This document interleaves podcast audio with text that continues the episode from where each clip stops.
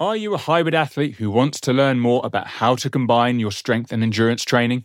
Well, I've written a new book, The Science of Hybrid Training. In this book, I provide insight into the misconceptions surrounding strength and endurance training by distilling the past 50 years of research and drawing on the conversations I had with great scientists, coaches, and athletes on the Progress Theory podcast.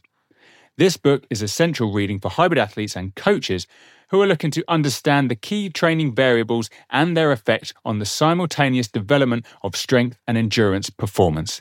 Get your copy now, available to buy from Amazon. Now, let's get into the show. Hello, and welcome to the Progress Theory, where we discuss how to implement scientific principles for optimizing human performance. I am Dr. Phil Price, and on today's episode, we're joined by GB Para Powerlifting High Performance Coach Ben Richens. Paralympic powerlifting is a little bit different to traditional powerlifting in that it focuses on one movement, that is the bench press. It's a sport that's growing in popularity, and we've got a strong contingent heading to the Tokyo Paralympic Games, all of which are coached by Ben Richens. However, despite its growing popularity, there are still many that are unfamiliar with the sport. In this episode, Ben takes us through the differences in programming and coaching for Paralympic powerlifting in comparison to traditional powerlifting, the common mistakes people make when programming, and if you want to get involved with the sport, how to do it. As always, follow and subscribe to The Progress Theory on Instagram, YouTube, and your podcast app. Here is Ben Richens. Ben, welcome to the Progress Theory. Thank you. Thank you for having me. How is isolation? It's tough. I ran out. I actually ran out of things to do. Like two hours in, we we got here Thursday, and yeah, I'm so bored. I've gone through. It took you two hours. YouTube. Yeah, yeah, and and we've got we've got food in the hotel, but it's it's not the best. So I'm just going through delivery. I'm going every different restaurant and just snacking. It's it's it's great, but not for my bank balance. Yeah.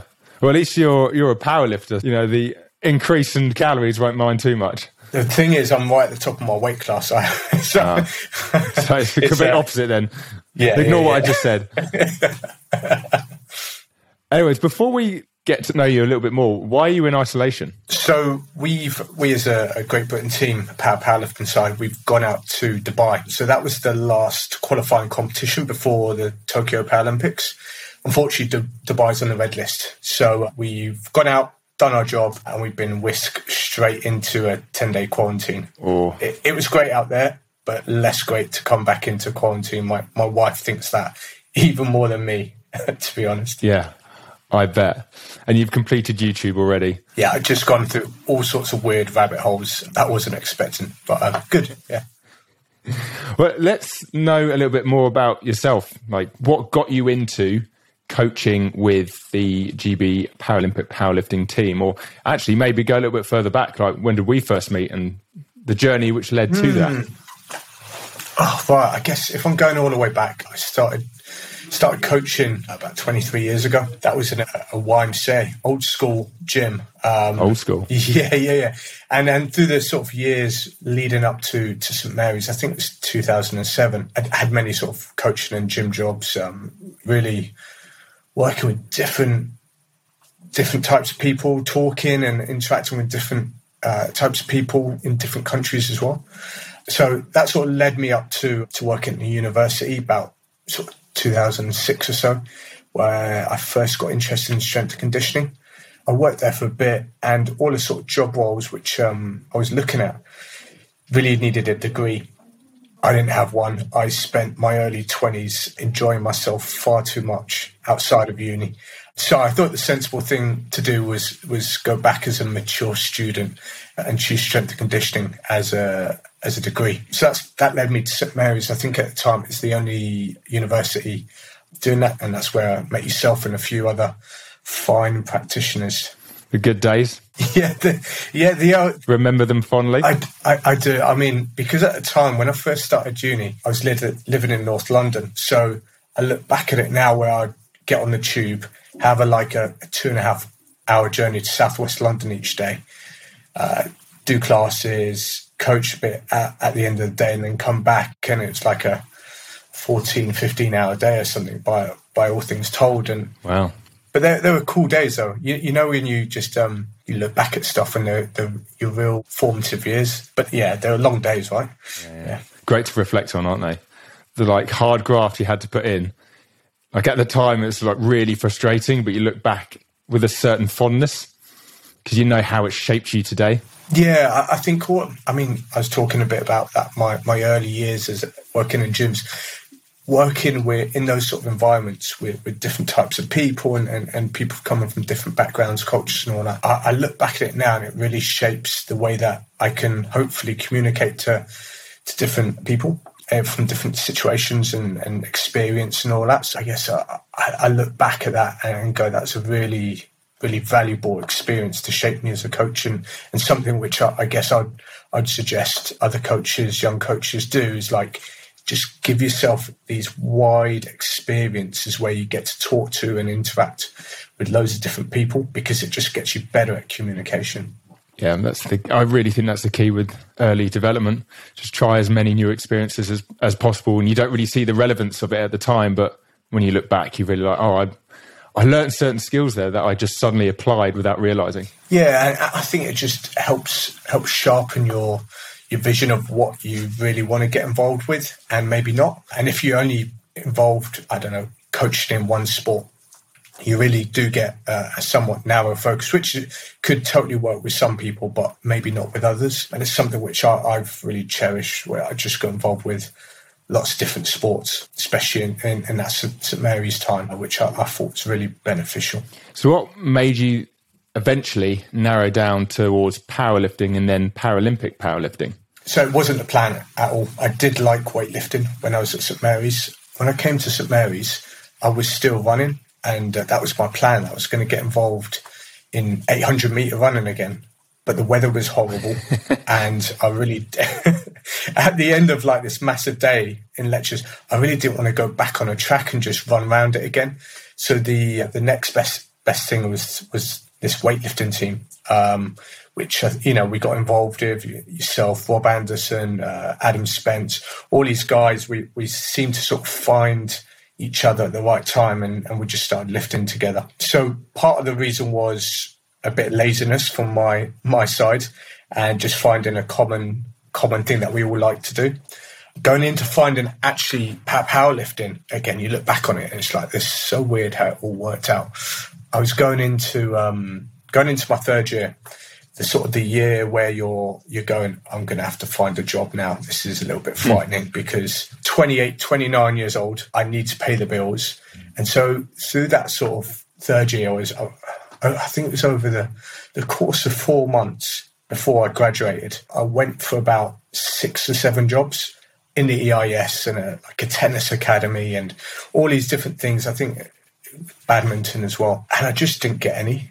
I was just I made like the final final cut for some, and it was between me and maybe another person, and that person would always get it. And I remember just feeling like pretty dejected about it because there'd been like six or seven refusals on the trot. Like, sorry, not not quite there. And um, this job that I went for was it was actually a talent ID side. So a little bit out of the S&C specialism, but I thought I'd just go for it and see what it brings. And, and a job's a job in high performance sport. You can't turn your nose up on that. So let me go for that. Went through the, the EIS, the English Institute of Sport process, which is quite involved and quite deep. Got down to the final two yet again. Didn't get the job yet, yet again. And I just remember going, ah, you know what? I don't, don't know what I'm going to do. But then I got, then I got a phone call from the person who's doing the interviewing, and she said, uh, you know, I thought you were really, really good in this interview. I think you should keep going. And I, I, she wanted to um, suggest I go for another job opportunity, which came up, which was with British weightlifting, and it was to para powerlifting, which I'd seen before anyway. But basically, I'd, I had this sort of nervousness of of going for it. But since she she was involved with that program and she, she suggested that I should go for it, I went for it. I did the interview. Thankfully, I, I got the job, and that's sort of the position sort of morphed into to different things over the years. But I'm now sort of lead lead performance coach in para powerlifting. So I guess that's that's where I am now.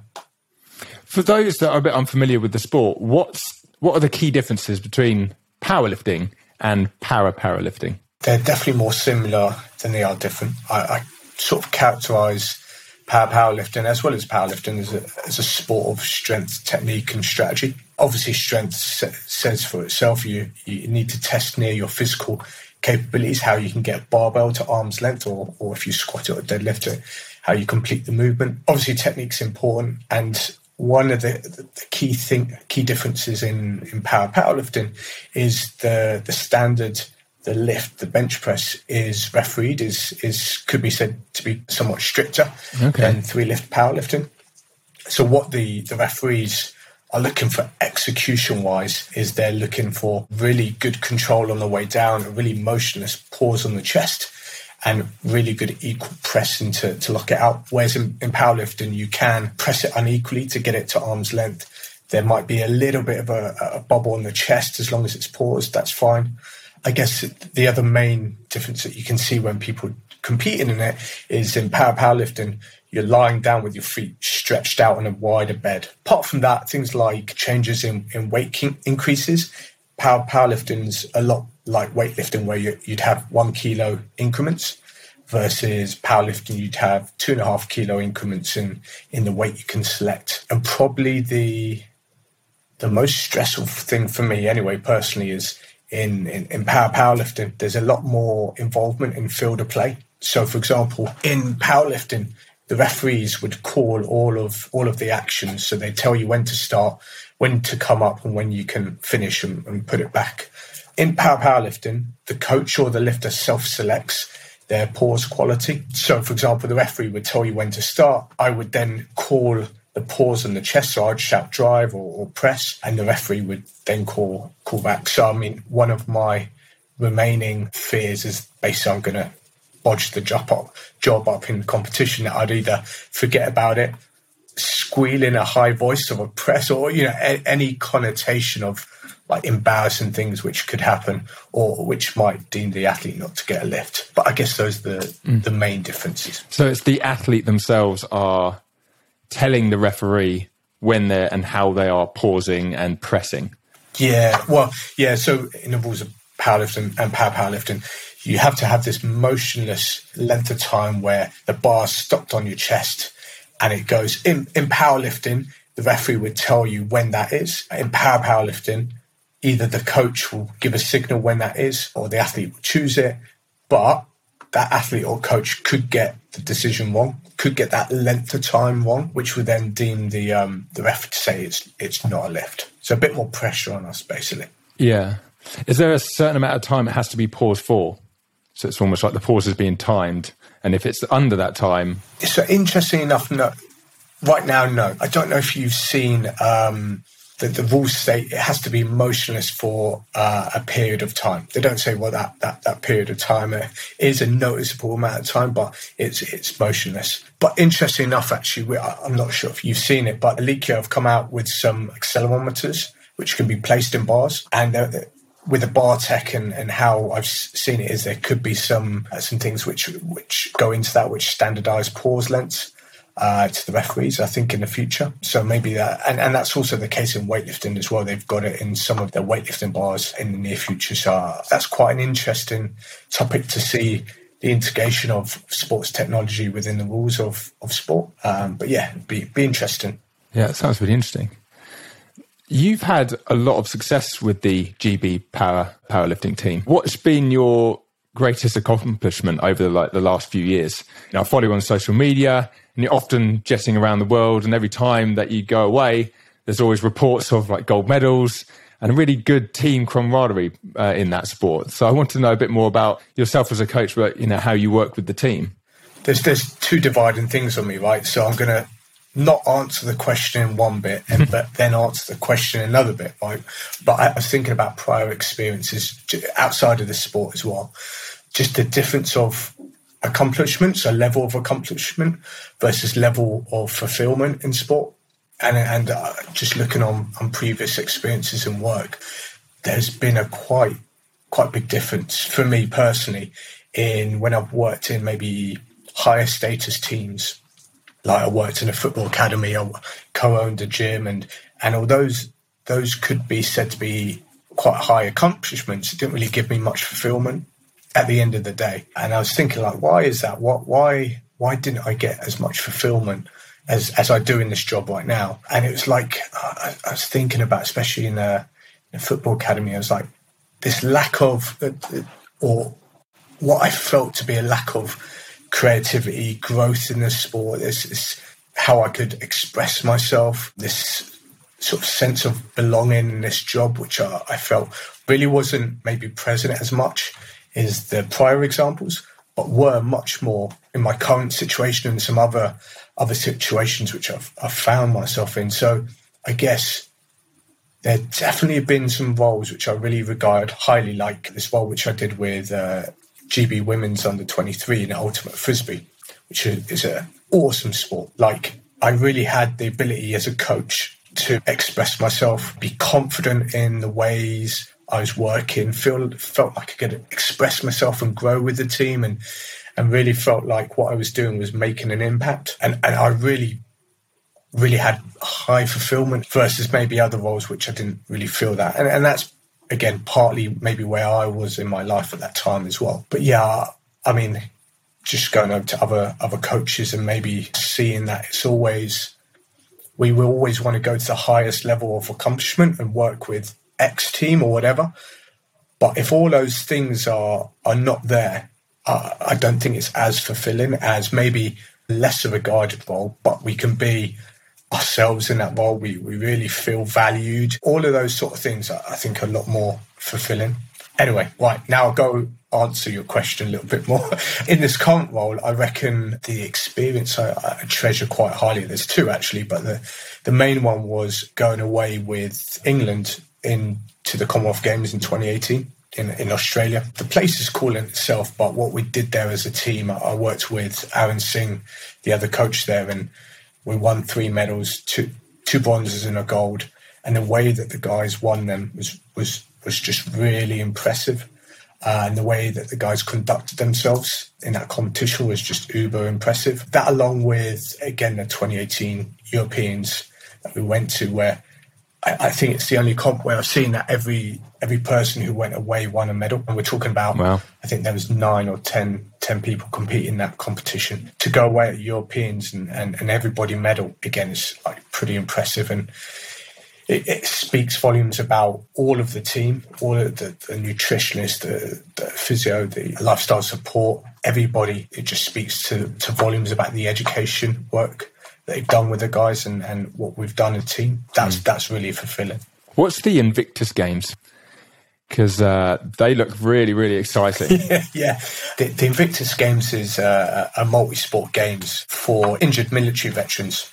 So whether they've they've acquired injuries through mentally or physically, it's a really powerful vehicle for sports rehabilitation. Thankfully, it's one of those ones that I got involved in 2014 with it. And I always I, I joke with my performance director. He he approached me and said, "Ben, do you want to to take this opportunity. I mean, I think it'd be really good for your development as a coach to be uh, a lead coach, a head coach for powerlifting on it. But I look back and um, I just go, you, I said to him, you just didn't want to do it, did you? You wanted a few weeks off. it was such a such a great great opportunity for me to learn as a coach. Definitely grew in that that experience. And I've done yeah, I've done done a few now. I think next year will be my fifth games in Invictus. Is it a yearly thing or like every two years? Yeah, but but every two years normally. Oh. Uh, it depends when. Again, on a sort of an Olympic year, often they they spread it out and they might do it every year and a half or two years, depending when major competitions fall. They sort of try to avoid a Commonwealth Games or, or, or, or other games, so there's no there's no clash there. I guess a lot of the athletes are training for both. So they'll be training for the Invictus Games, be, Commonwealth yeah. Games, the Olympic Games. Yeah, there's just, I guess you wouldn't want to have anything like that overlapping. Yeah, the schedule is quite mad. Again, uh, talking about 2018, we had like the Europeans, and then pretty much, I think it's six weeks later, we had Commonwealth Games. So it pretty much back to back. And, and, and even with this, the rearranged Tokyo Games, we got the Paralympics finishes the start of September. And then we're pretty much into our world champs. So in, in November, so a couple months, eight weeks, nine weeks, then we're straight into the into the world champs, which is like our, our, our real big milestone event for, for UK sport to show that we're what we're made of, the sort of progress that we're making with the squad. So that's that's not only the Paralympic Games is important, but we've got a, a really good opportunity in the World mm. Champs two months later, just to show show how much progress we've made. Have we got a lot of big contenders for the Paralympic Games? Yeah. So we again we went out to Dubai, and that was a real dogfight because the last last competition of the of of the qualifying period. So basically, the way that uh, you qualify a, for Paralympic Games is you in your weight class you need to be within the top eight of that weight class. So if you're eighth or ninth, you've got this weight target that you can hit that you're either beat and then you'll put somebody else out of position, or somebody else would beat you and then put you out of contention we were thankfully we got five out of five athletes that were to qualify for the games, which is a, mm. a really really big team for us. We've also got the possibility of two wild card uh, slots with two of the younger guys who could possibly get wild card entries to the Paralympic Games. So if we get seven, I think that'll be our biggest team ever. Yeah, that's great for the sport for it to really grow.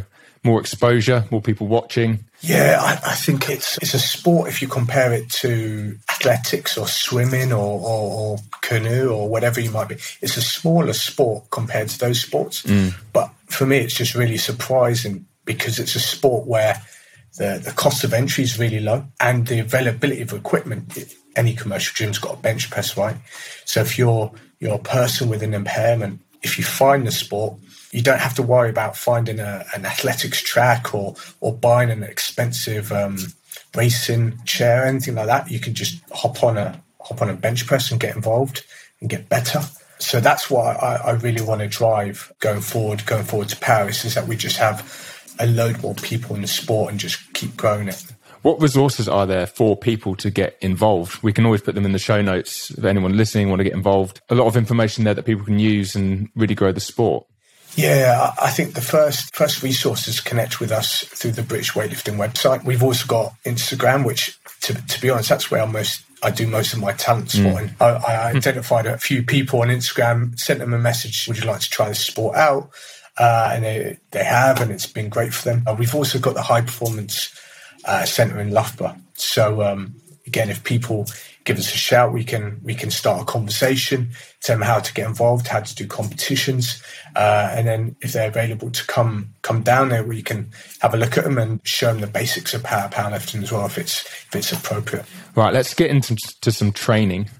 So para powerlifting is predominantly around the bench press, and then powerlifting you've got the three lifts, bench press, deadlift, and the squat. Now I'm I'm assuming that the training for the para powerlifting isn't just going to be a third of powerlifting just because they're doing one lift.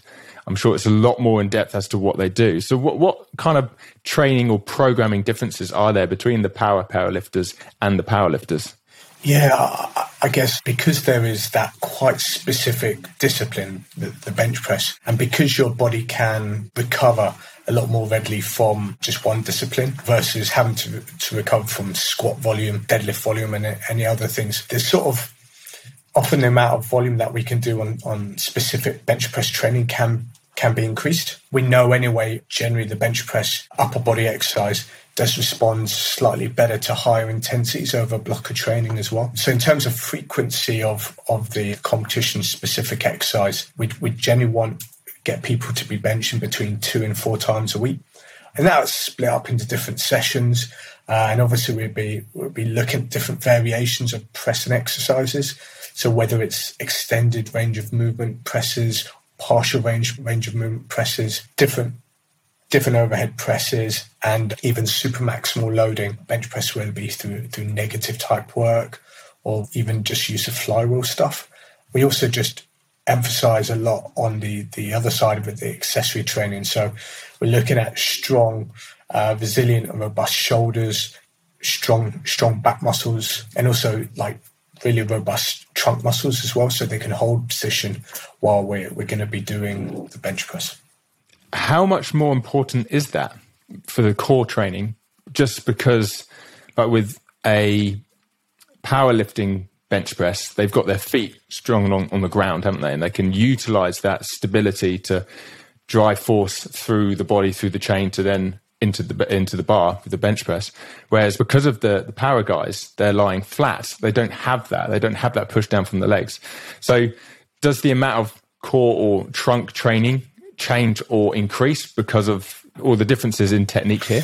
Yeah, I think so. First of all, we need to we need to. It might be impairment and individual specific. So, for example, it could be an individual who had amputee, for example, who's a single leg amputee and he, and he has some problems stabilizing uh, alignment of the pelvis. I think that's quite important and, and, and looking looking beyond para powerlifting to quality of life as well. So a lot of the stuff that we value is can we do exercises and, and, and teach the person how to live a life where where it can allow them to train uninterrupted for long periods of time often in, in Paralympic sport, there might be underlying medical conditions or situations which, which means they, they might be out of the sport for whatever reason, which isn't related to the sport. So part of our job is working with a physiotherapist, working with nutrition, working with all those other areas. Can we make sure that person is healthy enough and can train for, for long periods un, un, uninterrupted training to get them strong enough to, to be able to compete and, and really importantly, have a good quality of life as well. One of the big things that we, we might have is we might have wheelchair users. And um, if we don't train them in a, a holistic, a respectful way to keep them injury free and they injure a shoulder, then they might not be able to get around in their chair anymore. And that's a massive a massive thing that we want to avoid and, and it would definitely impact their, their quality of life. So there's absolutely the, the rationale that we, we train this, this ability to stabilize while people press the high loads to the bench press. But I guess more importantly is can we can we program and, and, and give them exercises which increase their, their quality of life as well? Was that one of the aspects of coaching in this sport that was not a shock, but it's something you've learned a lot as you've gone or, or coached over the years? Because I can imagine someone being quite new to the sport, think, right, we're going to work on bench press. We need to just get strong in this area. Then, as you get to know the athletes, you start to see how multifactorial everything is. And all of a sudden, it doesn't become just about getting really strong at the bench press, even though that's the overall goal, because that's the, the goal of the sport. All of a sudden, you've got to take into account all of these different things. I always think S and C is, especially at the elite level, is trying to make sure that they're on the pitch so they can, or on the court or whatever it might be, just uh, so they can show why they're the best at the sport. You want to make sure that they keep playing the sport, and that's what's going to make them better. And then it kind of ties into a little bit with this. If you just think about the sport, then all of a sudden you might affect something outside of their sport that's then going to indirectly affect their sport. So it's it's so multifactorial and that's only something you can really develop by working within that environment over many years. Yeah, I, I remember the first time I got involved in, in Paralympic sport was through TAS. And it made me such a, a much more adaptable coach in terms of there's your, your, your basic back squat and you're going to do that. But you might come into contact with a person who, who definitely can't master that movement pattern or they, they might be uh, a, a amputee. So you're going to have to think of this whole raft of of single leg stuff, and they might just do an exercise, and it just might not feel comfortable for them just based on the way that their body moves. Especially, which was really interesting, working with spinal cord injury athletes who might be who, who've just acquired the injury and you might, many, many times we've had to look at actually how they transfer themselves from their chair to another piece of equipment because the way that they're doing, they haven't, you know, the NHS hasn't maybe had that time or thought or whatever it is to teach them those new skills. So the way that they're transferring is absolutely hazardous and they're just like, just throwing themselves on this on this bench or whatever, which in the long run might might hurt them. So there's these sort of skills where you go, can I can I look at that person moving and how they transfer from their chair to a toilet to a bench to a whatever and teach them these good athletic skills or good movement skills to go that's going to have a really long lasting effect not only just in the sport but way after because um, we're teaching you to move better Do you get quite good longevity in the sport because of making those training decisions? I'd love to say it's uh, it's our, our, training interventions and our, our you know I thought uh, I think it is powerlifting's a sport where as a, as a physical quality, strength does does linger on for a good amount of time. So we're seeing with the, the research that we've done with some of the, the male, especially male and female heavyweights in para powerlifting is they're, they're going to sort of still compete at the top level at 45, 46, 47, 48 years old. So some of the guys we've got in the sport now and they're turning up at 20 years old.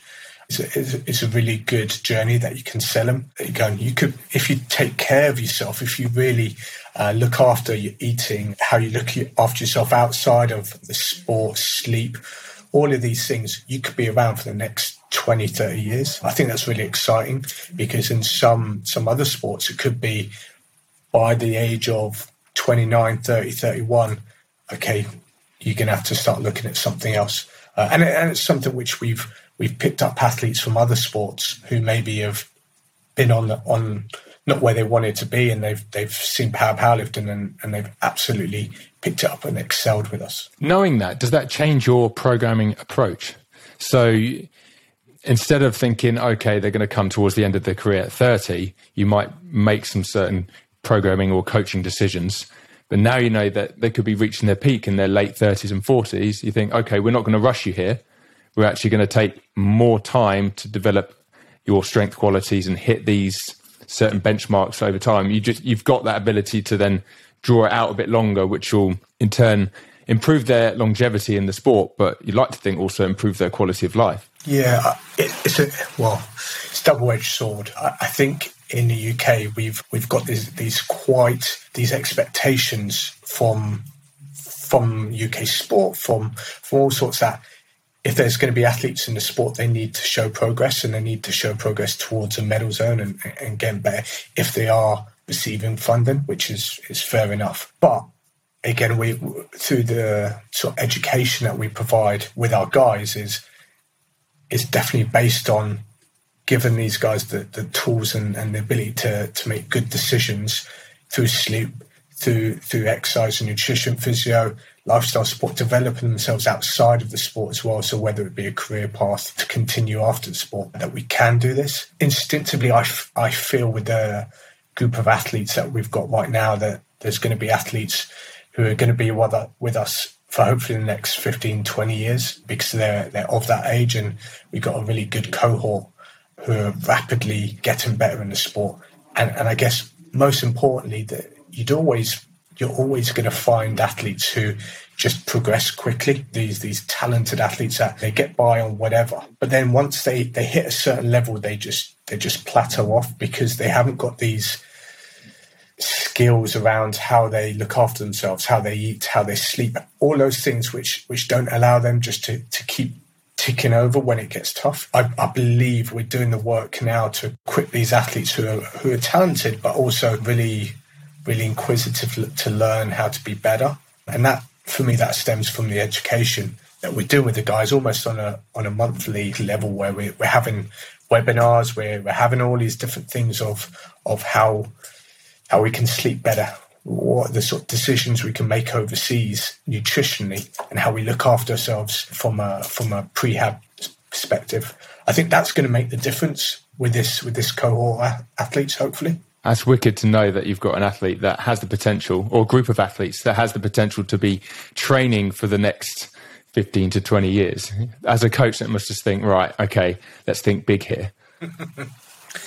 when we're talking about that question of, of coaching accomplishment, I, I'm really, I'm really excited because about a year and a half, one or two years ago, we, we identified this, this bunch of athletes, this group of like five or six athletes who we thought had, had real good potential. And then we set their sort of trajectory in the sport of, of how they would grow, where would they would go towards towards Paris 2024. So we're in the sort of midway of this journey with this this new bunch of athletes and the remaining athletes on the world class. And it feels really exciting. And for me, selfishly as a coach, I think it's a really fulfilling thing where you can go, I looked at I, I saw this athlete when they were when they're bench pressing 40 kilos, 50 kilos, and now we've been part of this journey, which allowed them to put on 80, 90 kilos onto the bench press. Hmm.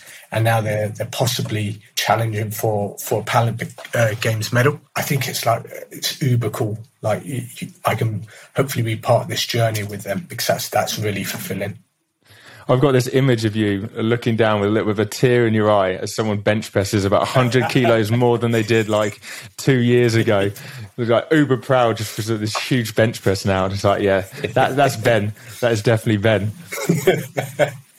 it's uh, it's weird. We're talking about as a, as a staff group. We're talking about like the sport is in some ways really so repetitive. It's bench press, right? Mm. So like you need to find these little points in time where you can celebrate. So whether it's your first uh, two plate bench press, or whether it's the first time you get GB kit, or whether whatever it is, because sport in itself can just be this su- such a big long journey, and then before it, right, something happens and, and you're injured or, or whatever happens, uh, and I, I, just yeah, I, I'm I'm I'm really keen on finding these key moments where you can enjoy the journey and you can just have like these mini points of celebration of like that was cool, awesome, but then we get back to work. Yeah. no, that's wicked. What common mistakes do you see people do when training for the bench press, particularly with para athletes? You kind of mentioned one earlier regarding not looking after yourself outside of the gym, nutrition, sleep, all that sort of thing. But what other common, I guess, programming mistakes do you see people often making, which actually hinders their bench press progress? I guess guess the two main ones are, are seeing what a very qualified and a very experienced athlete is currently doing, and then just trying to copy and paste that. So whether it be some some real big bench specialized training, a big one in, in powerlifting is if you want to get be a good bench presser, you're going to copy the the grip width and the technical model that the Japanese powerlifters do, which are very extreme. It's a very wide grip bench press, and they're training 14 times a week on bench press. You know, and this Uber thing, which is could possibly work for them, but people don't really go into the whys and how they've come across that. So, but they just go, "Oh, I'm just going to do that." So they're sort of like, in essence, not earning the right and not discovering why a certain person might do it like that, or do the amount of intensity volume that group of individuals are doing and then just copy and paste in a wholesale. And because it's such a difference to what they, they're doing currently, they're probably going to get hurt uh, because it's such a swing in, in the other direction. Nine times out of 10, people usually get, get hurt because of that. The other thing, which is slightly related, and I, personally, as a, as a young coach, I, I don't think I did this enough, but having having ability or sorry, I, should have developed a, a better ability to explore what worked and what didn't work for me through a series or uh, through a training block. So not having the subjective and the objective measures to go to, to at the end of a block go, that wasn't quite what we wanted it to be. So whatever KPI or whatever we wanted to, why didn't my bench press go up? Or, you know, looking really, really more intuitively at, at maybe perhaps why something didn't happen. And then in the ne- next block of training, just making a small, a small change to see was that sort of variable that we needed to change and learn from to see the, the change in the following block. Definitely something that I was, I was um, guilty of as an S&C coach was I didn't take into consideration things outside of training which might be responsible for not changing in physical condition. So me as an S&C coach would be, oh, it's, it's got to be because that person was squatting four times a week. And next time we'd be, bring them down to once a week. And that's the reason. Whereas really, they were eating horribly. They weren't sleeping and all of these other and it wasn't how many times a week they were squatting. It was all of these lifestyle factors which we needed to address first. And then we can look at the training interventions after that. If you've got the lifestyle stuff pretty much consistent and sorted out, you can make a lot better training intervention choices, which will then give you a more consistent picture of what works for the athlete going forward. That's a really interesting point, actually. The more I've programmed over the years, I guess I used to sort of like, okay, what, what do I want to achieve? What kind of things do I want to put in the program?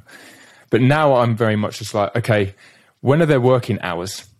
Put in when they work, because that seems to be one of the biggest things that contributes to stress, which affects the program. So if I haven't programmed or taken that into account, whatever I put out there is never going to be optimal for that person. I think that it's a, it's a, a theme that's getting out into the wider training community, just how much all of those other lifestyle factors actually affect training. And if we don't sort them out, then it doesn't matter what the training is, it's not going to be done to its full potential. It's so easy to go, oh, they didn't achieve that because then you go straight to that. But those objective markers straight to the program. But then again, you could have made a change or done a different program and had the same result because, like you said, the training or the lifestyle factors are just not on point.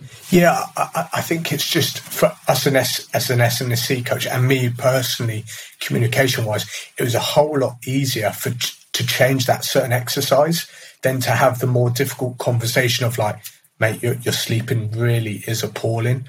If there is things that we want to achieve in this sport, sleeping four hours a night uh, and then trying to go into a, a heavy, important session is over the long term is just not going to cut it. And can we can we have that difficult conversation? Can we do the the more difficult thing out of the gym, and then the, the training decisions become so so much more accurate and so much easier. But yeah, uh, again, like uh, another key skill for me as a coach, definitely going into this role was was having difficult the, the ability to have difficult conversations, the ability to to talk to somebody of an opposing viewpoint and get and both of you get what you need to get out of the conversation. I think that like that that was massive for me. Just or even an athlete culturally saying something which is inappropriate and how you as a coach can bring that up and resolve and and make sure like the, the cultural sphere in your in your team is is good and appropriate and how to how to approach it if if people are uh, going against that. How would someone get into coaching para powerlifting? Because what you described there are a number of skills which are so essential for an S&C coach, but it'll be hard to develop them. It's not something you can just read about. It's great that people are, will listen to this podcast and be more aware of them, but you don't really truly understand until you're actually in the environment and coaching within that environment. So, if someone is looking into getting to coaching into para powerlifting, what would your recommendations be? again, I'm going to dodge the question a bit, but then I'm no going to problem. go back to it. Sounds good. So, me as a coach, so if I'm going back to this sphere of coming out of university back in 2011 or 2012, when it was the, the, the best thing that I did is to develop my my passion for for high performance coaching and my development as a coach. The best thing which I, I, I did and look back on now is is I, I, started to create something for myself, which was working in St Mary's para powerlifting club. So creating a, and, and coaching through that sphere, something which was, I guess, my own, and I could put my own stamp on. I thought that I thought that was really powerful and allowed me to develop as a coach. So there's all sort of different levels of of how you can do it. Whether again, it's like have a podcast and talk to really interesting people and develop your communications skills. Whether it's like create something where you you volunteer at an athletics club or you you create resources on strength condition, whatever it is. I think there's there's so much power in the ability for you to go out on your own and create something which is is distinctly yours. I'm, I'm getting too deep on this now, aren't I? But yeah, no, that's a great message. yeah, and there's so much software and avenues for people to be able to do that now.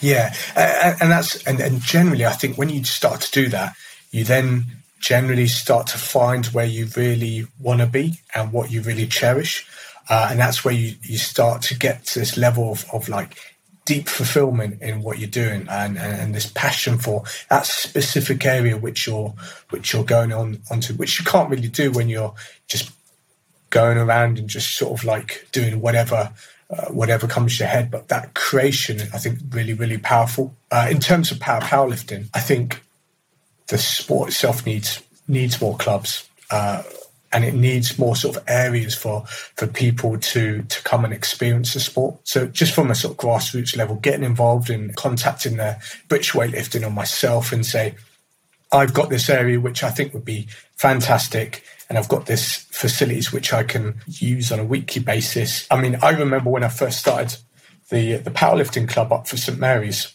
there was this period where I had six months when nobody came, and it was every Wednesday and every Saturday there was no para powerlifters coming, absolutely none, and it'd be oh you know okay well I turned up on a Saturday afternoon for an hour and a half, and I just used to train on my own and train with some of you guys and, and whatever, and then suddenly one person came and then another lifter came, and I think by sort of two years in, we were we were bringing six, seven, eight people to British Championships, and it was a real good club environment. So give it time, link it to something which you're really interested in, and just create create something, and, and you know that you can enjoy it.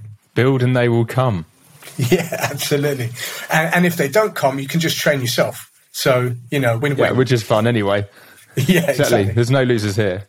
And that's really quite a, that's a lovely message to sort of almost finish up on because right we want more clubs. Please anyone can do it. Isn't something that you need loads and loads of qualifications to do it. If you're passionate and want to get involved with powerlifting do it. Start a club. Contact british weightlifting like you said.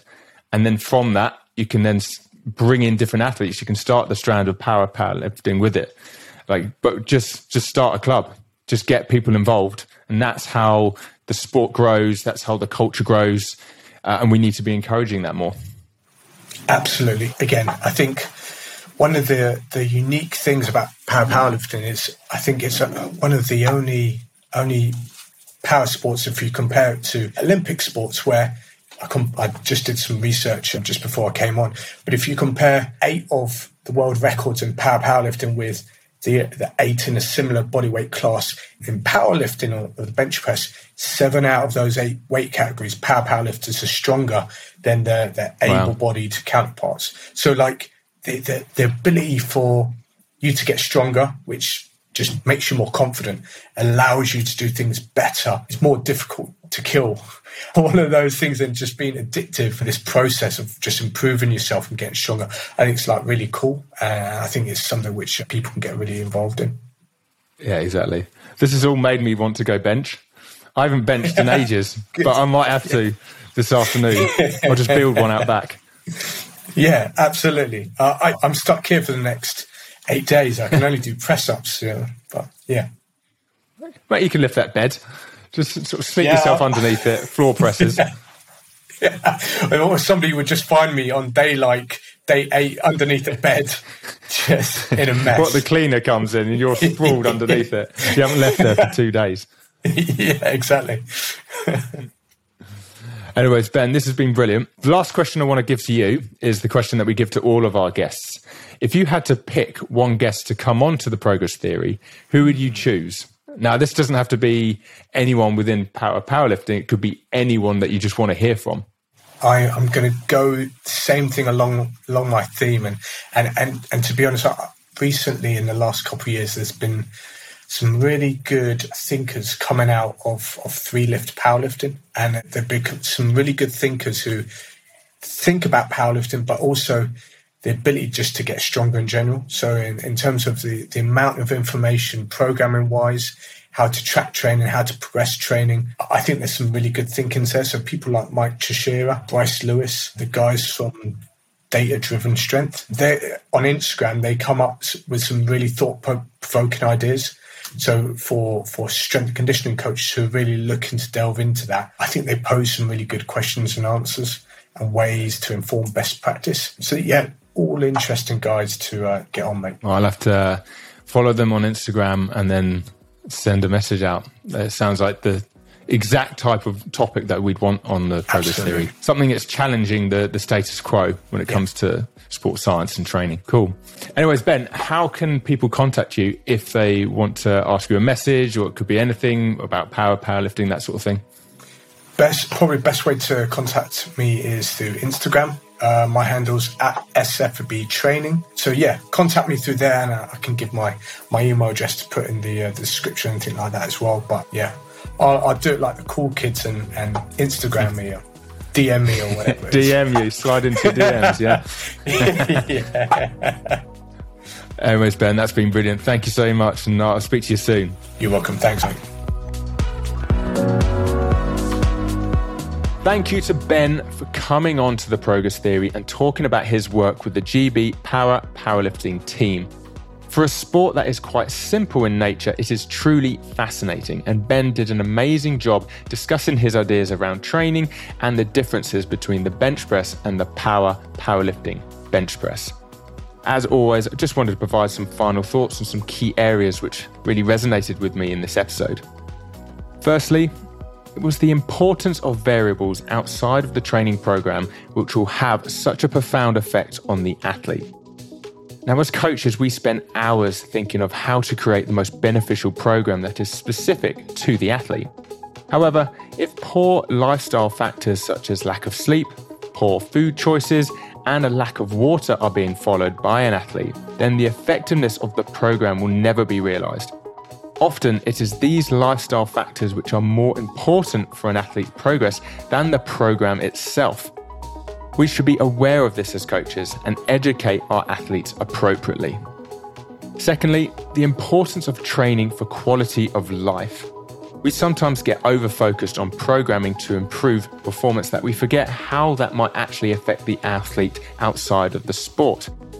If we drastically reduce an athlete's quality of life through the training and our programming, it may lead to a situation where the reduced quality of life now negatively affects the training. It can be a vicious circle. This highlights the need for us to be athlete focused with our programming. Now, always think how is your programming going to improve this athlete at their sport and as a person? Anyways, I hope you enjoyed this episode. As Ben said, we need more lifting clubs, so get busy and start one. What better way to become better at training by immersing yourself in the right environment that you've created for yourself? Now, it would be awesome if you could leave us a review and share this episode on your Insta story to help grow the show. Also, head to our website, theprogresstheory.com, and check out all of our content there. We will see you in the next one.